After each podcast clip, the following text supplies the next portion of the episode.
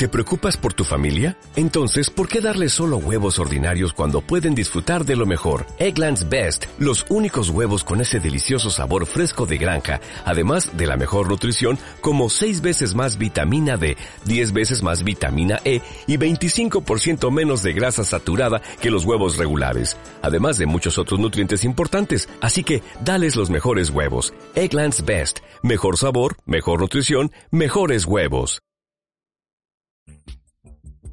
La teta con gafas.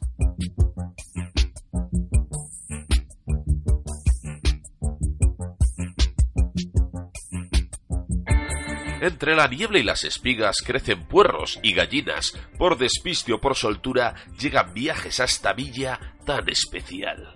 Albricias jalearon los jariegos. Cañizal, el emplazamiento de ella, única en su especie, la teta con gafas.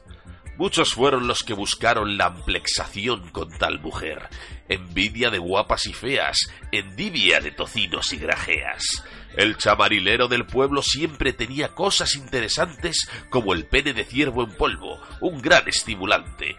Muchos lo quisieron para conquistar esos senos gafudos. Al final, nuestra amiga conseguía depauperar a todos sus pretendientes. Perdían la cordura, el dinero y los testículos. El poder de atracción era tal que hasta en ocasiones aterrizaron helicópteros y buitres leonados en sus senos. Cultos de universidad llegaban, gaznápiros de aldea volvían.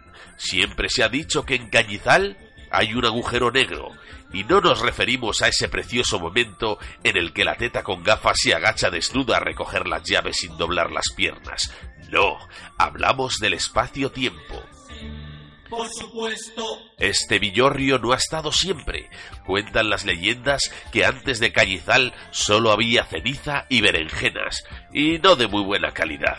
Petimetres cantan en lenguas muertas, mientras que muertas sin lengua cantan sin ruido, pero ojo, lo hacen bien.